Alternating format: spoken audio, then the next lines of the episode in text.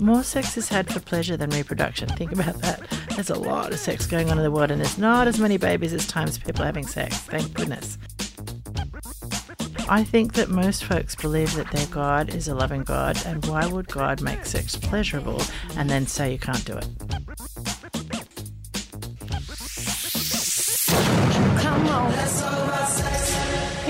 How are you? Hey, Deb, morning. Welcome, welcome. Morning. It's so good to be across from you today. Oh yeah, I'm I'm really glad to be here and I am so interested in today's topic and what we're going to talk about. Yeah, it's a good one, this one, and it's popping up a lot lately, I'm finding. Yeah, so today we're going to be talking about the impacts of religion on perceptions of sex and what religious trauma syndrome is and how to develop a healthier relationship with sex in general. But what I would love to know first is how does growing up religious affect your sex life in adulthood? Mm, that's a really broad question, actually, um, because for some people it may not affect their sex life at all. It depends really on the messages you get about sex and the education that you get about sex. I know I've been speaking to some folks who um, work uh, who are in the Jewish community, and it can actually depend on the rabbi that you have. Because Yeah. some rabbis are really great and want to give sex education and encourage people to learn about their bodies and connecting and have good, healthy, lifelong marriages. And others are a little afraid to talk about that or broach that. Definitely. So people can grow up with sort of ignorance or not knowing about it. So it, it depends on the religion, your church, and also the people around you. Because it's often the humans that are making the rules and enforcing things. And that's where we can get things like fear and shame, and, and that can lead to things like sexual repression and sexual ignorance, anima- anatomical ignorance. So there's a whole bunch of things depending on who you are and what your religious circumstances are. And what are some of the impacts of religious upbringing that maybe people aren't aware of? Uh, well, the first one, I think we just mentioned it. The the big one is shame around Yeah, sex. definitely. Um, lots of lots of times, people have been taught that sex is only for cis heterosexual monogamous marriage reproductive purposes, which is very narrow lens of something that's so broad The and narrowest, so radical. Yeah, it's the narrowest, isn't it? Um, so that can lead to people experiencing shame simply for having sexual desire, or for masturbating, or for actually having or wanting to have sex before they get married. Uh, sometimes the things that they enjoy, they might feel shame or stigmatization about, even for the partners that they choose. So shame can come. It can be about everything about sex or just limited things, but it can really impact people in, in terms of limiting their enjoyment of their own body, their partners, themselves, um, a whole bunch of things. And uh, yeah, I- and, and connection with others and sexual activity. So people get very shy and awkward and Yeah. nervous and have this whole idea that sex is bad.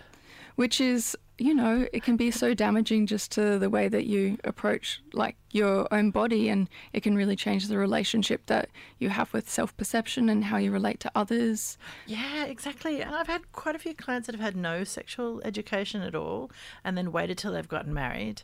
Uh, and then they've had disastrous honeymoons because Oh, they haven't no. known what to do. There can be pain, there can be discomfort, there can be disappointment, uh, there can be complete bewilderment like, wow, well, this was supposed to be like Yeah. the greatest night of our lives. Getting yeah, thrown in, the deep end. Oh, yeah, it can be such a I guess when there's so much unexpected information and possibilities then it can really go wrong quite easily just when there hasn't been, you know, as much communication about things Yeah, well, beforehand. Well, think about it. If we're not taught what to do with our bits and pieces, how Yeah. are we to know? I've I've had lots of people who come from particular communities that get no information at all about sex that have tried to put penis in belly button and think that that's good for four years Oh. and wondered why Oh, they're wow. not getting pregnant. Right? yeah, there's, there's quite a few reasons why. Yeah, yeah. but, and if oh. you don't know anything else, how would you know? you know? Exactly. I guess the privilege of having an education where you're empowered to sort of enact your own desires in your body in a way that you want and the way that your partner wants it's yeah it is such a privilege and Yeah, and to be encouraged to explore and to understand that we're all different. I always tell these clients in particular, I tell a story that when I was being taught to drive, I was learning on a manual, and my first driving instructor said, "Let the clutch out three, you know, three quarters of an inch." So this is how long ago it was, inches. and um, not all cars are like that, but I thought they were because that was the instruction I got. Yeah. So imagine if you're learning about, you know, and then I got in another car and kangarooed all over the place and it was a disaster. Oh, right? no. So can you imagine what it would be like if we applied these rules to bodies? Because everybody is different and everybody arouses differently and we're interested in different things. So if we're not encouraging some sort of freedom there or ability to explore, it's going to really narrow things down. Do the impacts generally differ between religions with uh, impact on sexual health and just sex uh, lifestyles in general? Yeah, you know, this also, I was thinking about this last night. This is a super interesting question, and it's not something I've really considered before about the difference between religions. Because in my experience, I think lots of religions are similar in terms of keeping sex for sanctioned relationships. Um, they tend to be pretty anti homosexual and anti queer. Uh, and, and and uh, yeah, within the within the realms of their guidelines. But I have a theory that sex is the one thing that everyone in the world is capable of doing, and we all are sexual in some way. Even our asexual friends are sexual from time to time. Uh, you know, they might not be interested in pursuing, but they'll have feelings in their bodies. Definitely. A little bit. Um, so it stands to reason then that if you want to control a lot of people, this is a good way to do it by dictating what they can and can't do. Uh, I think the governments have also cottoned onto this if you look at certain places in the world, and it's very alarming. Oh yeah, it's ringing of Handmaid's Tale to, to me straight away. Yeah, and I think human sexuality is as broad and varied as humans themselves, right? So I've always said that my definition of normal sex is any sexual act between consenting adults. That's it. So really, consenting and adults are the operative words. So who is anyone to tell us what we can and can't do with our bodies? This is the one area I think that we should all have complete control over ourselves. Definitely. I think the way that you framed that was particularly compelling, just in terms of it being about power and the way in which we harbour so much power in our bodies. Yeah. And if someone is to kind of deny education or like maybe give misinformation, the way that it can change the power that we have in our bodies. And It so can. And people don't, they, they feel like, I mean, I know when we're growing up, we all want to be individuals but be like everyone else. It's kind of weird. yeah. um, but when you think about it, we're all erotic snowflakes, right? So we're individually wired for different turn ons and interests, and our bodies are all different. So what works for some will not work for others. And we really need to think about this reproduction message that we get with religion. More sex is had for pleasure than reproduction. Think about that. There's a lot of sex going on in the world, and there's not as many babies as times people having sex. Thank goodness. Right? So it's really, we, we need to think that more often it's humans that are making up and enforcing rules about sexuality. I think that most folks believe that their God is a loving God, and why would God make sex pleasurable and then say you can't do it?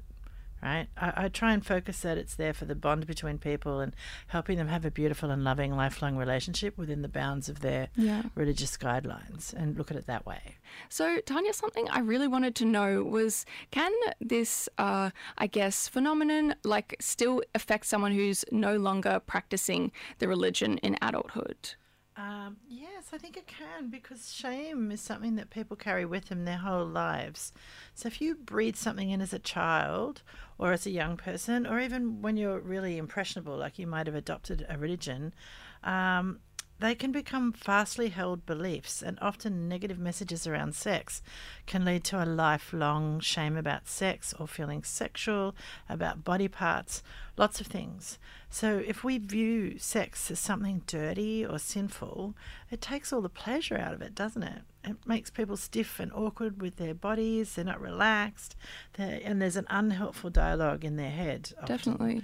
It makes one second guess everything, and it's kind of like this self doubt or this antagonist Yeah. in one's head. Yeah, and how can you how can you relax if you feel bad about something? Oh, it's Yeah. impossible. Yeah, so a lot of the work that I will do with folks is um, learning about uh, how you make sense of sex. How did you learn about it? What narrative or story are you telling yourself about sex? What thoughts do you have about it? What meanings and beliefs do you give to sex? Because people have such a variety of uh, ideas about this sort of stuff. And then um, let's have a look if some of these ideas aren't serving you. You know, there might be some untruths, some religious fears, some situations you've been in in the past, uh, maybe not the present, some ignorance or around arousal or sexual function. So we can work on changing the narratives to help them deal with the shame. I think that's something I find really interesting the way that a lot of religion is narrative based. And then so the mm. narratives that they tell about sex as well as something, you know, which is a, a part of tradition often. And something that is so, I guess, empowering or an opportunity for change is reframing these narratives and kind of making them your own as opposed to just inheriting the tradition down. Yeah, and it's interesting how much these things stick with us. You know, yeah. I've spoken to lots of people said, "Well, I've left my religion. I understood that that wasn't good for me, but I can't get rid of the the shame around sex or about my body being not not okay." And some for some people, they're like, "I'm away from the religion. I didn't like my church, or I didn't like the congregation, but I can't shake." the promises that were made to me by the doctrine and by folks there. So it's it's it can be a lot to unwire yourself from these fastly held beliefs. Do you think that maybe part of the problem or the hardship within this is that a lot of the beliefs become these so, uh, subconscious? Things. Yeah, I do. They, they, they go into your body, really. Yeah. When you think about our values, sometimes we don't articulate them well or we're not really aware of what's informing us. But we've been, it's, it's like anything, we've been breathing it in since we were little. Yeah. It's like the concepts of structural oppression as well. You know, we don't get told certain kinds of people are bad or this is not okay, but we see it all around us. Definitely. So if we've grown up in a community that's like, ah, uh, uh, not this, then we will in- internalize that. So, what exactly is religious trauma syndrome? Yeah, I had to research this one. It was a good question from Amber. Um, it's a set of symptoms, uh, and it ranges in severity, that's experienced by people who've been in an authoritarian, dogmatic, or controlling religious group. It could be cults, um, or it could be really um, quite uh, indoctrinated religious systems. Uh, maybe uh, I've met a lot of people who've come out of being Jehovah's Witness or Mormon, and it's uh, really, really difficult for them to come into communities that have different beliefs.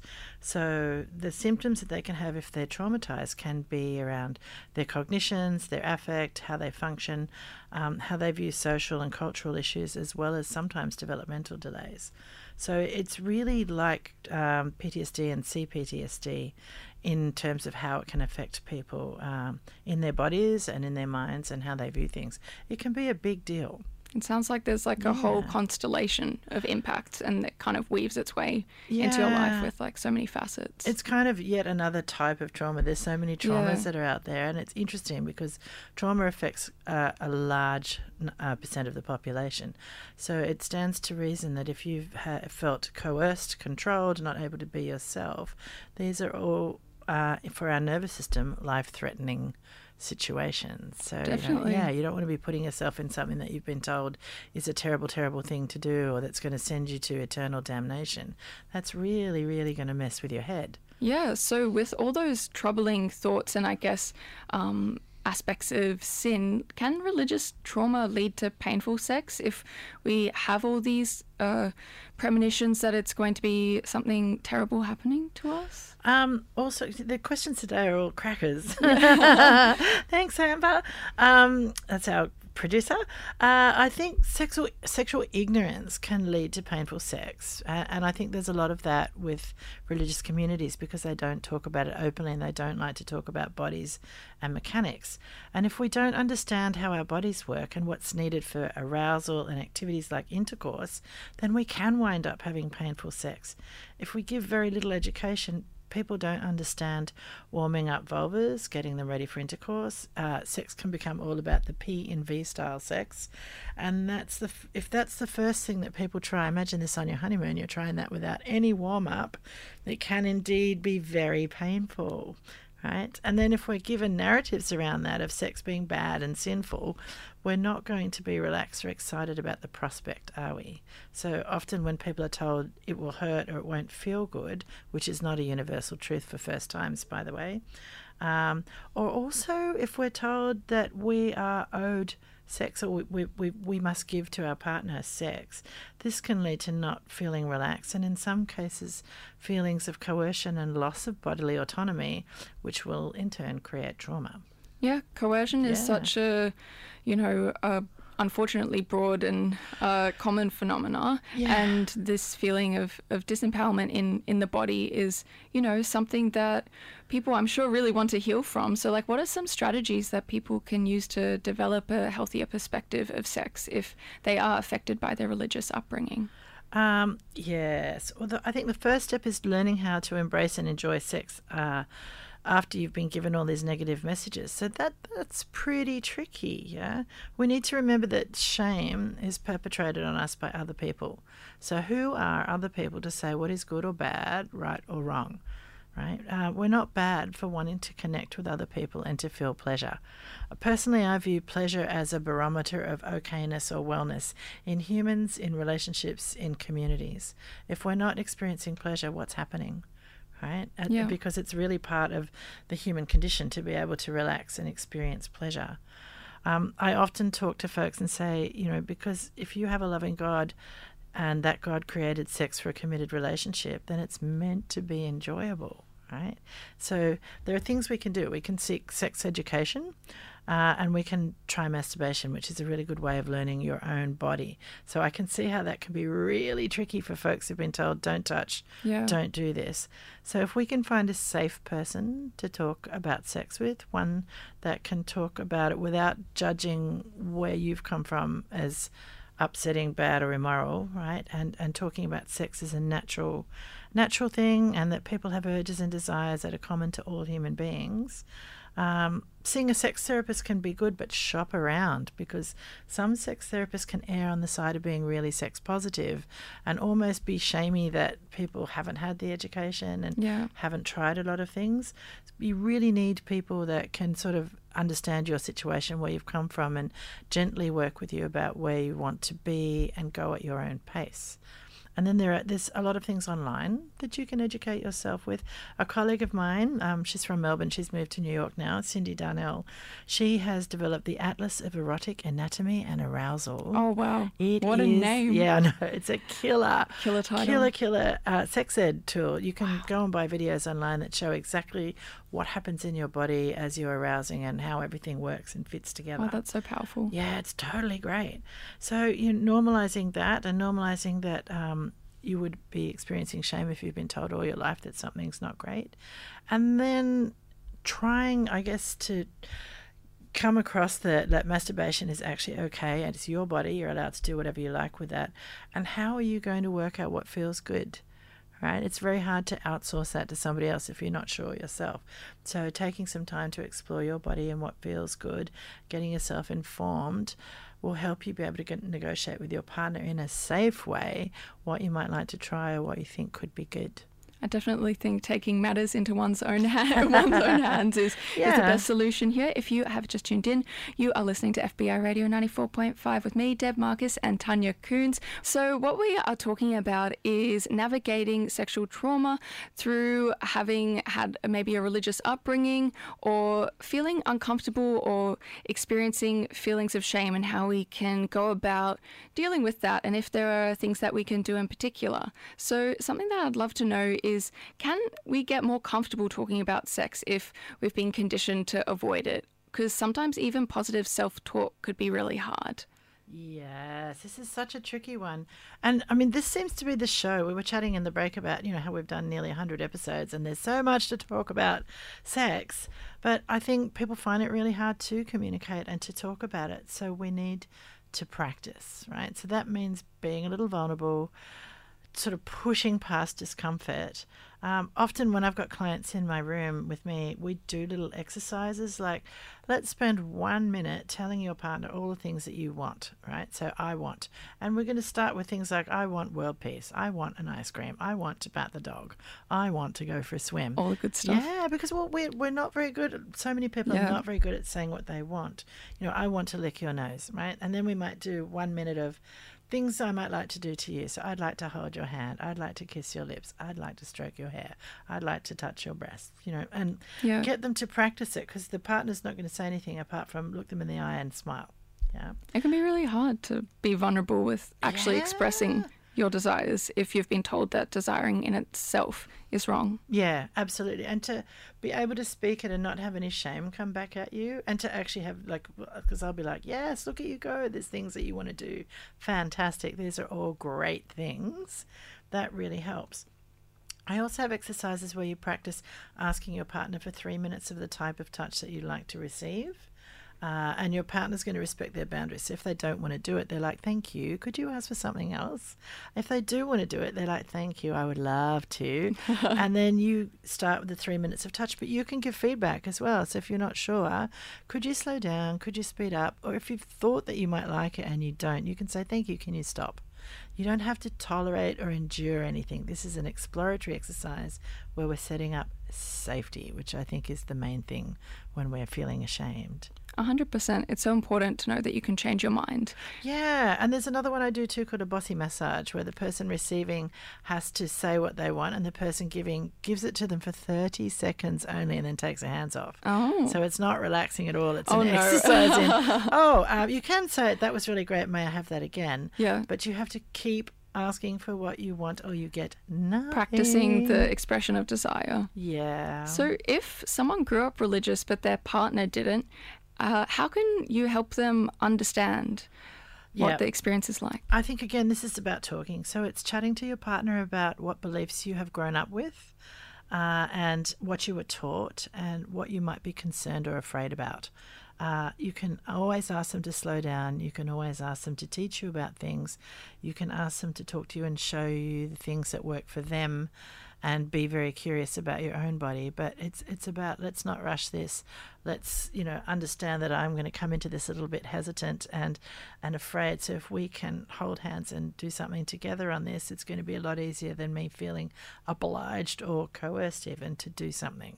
I guess it is uh, in itself a form of recovery to embrace your own body again and also understand maybe your partner's body if they have these troubles. So it's sort of reciprocal in the way that if, if the partner grew up religious versus yourself, i- are there different ways that you would support someone if you weren't sure about the religion or Well, yeah, if you're not sure, be curious. So Yeah. you can ask, invite them to talk. How, how did you grow up? What meaning did you give to sex? What beliefs have you got about it?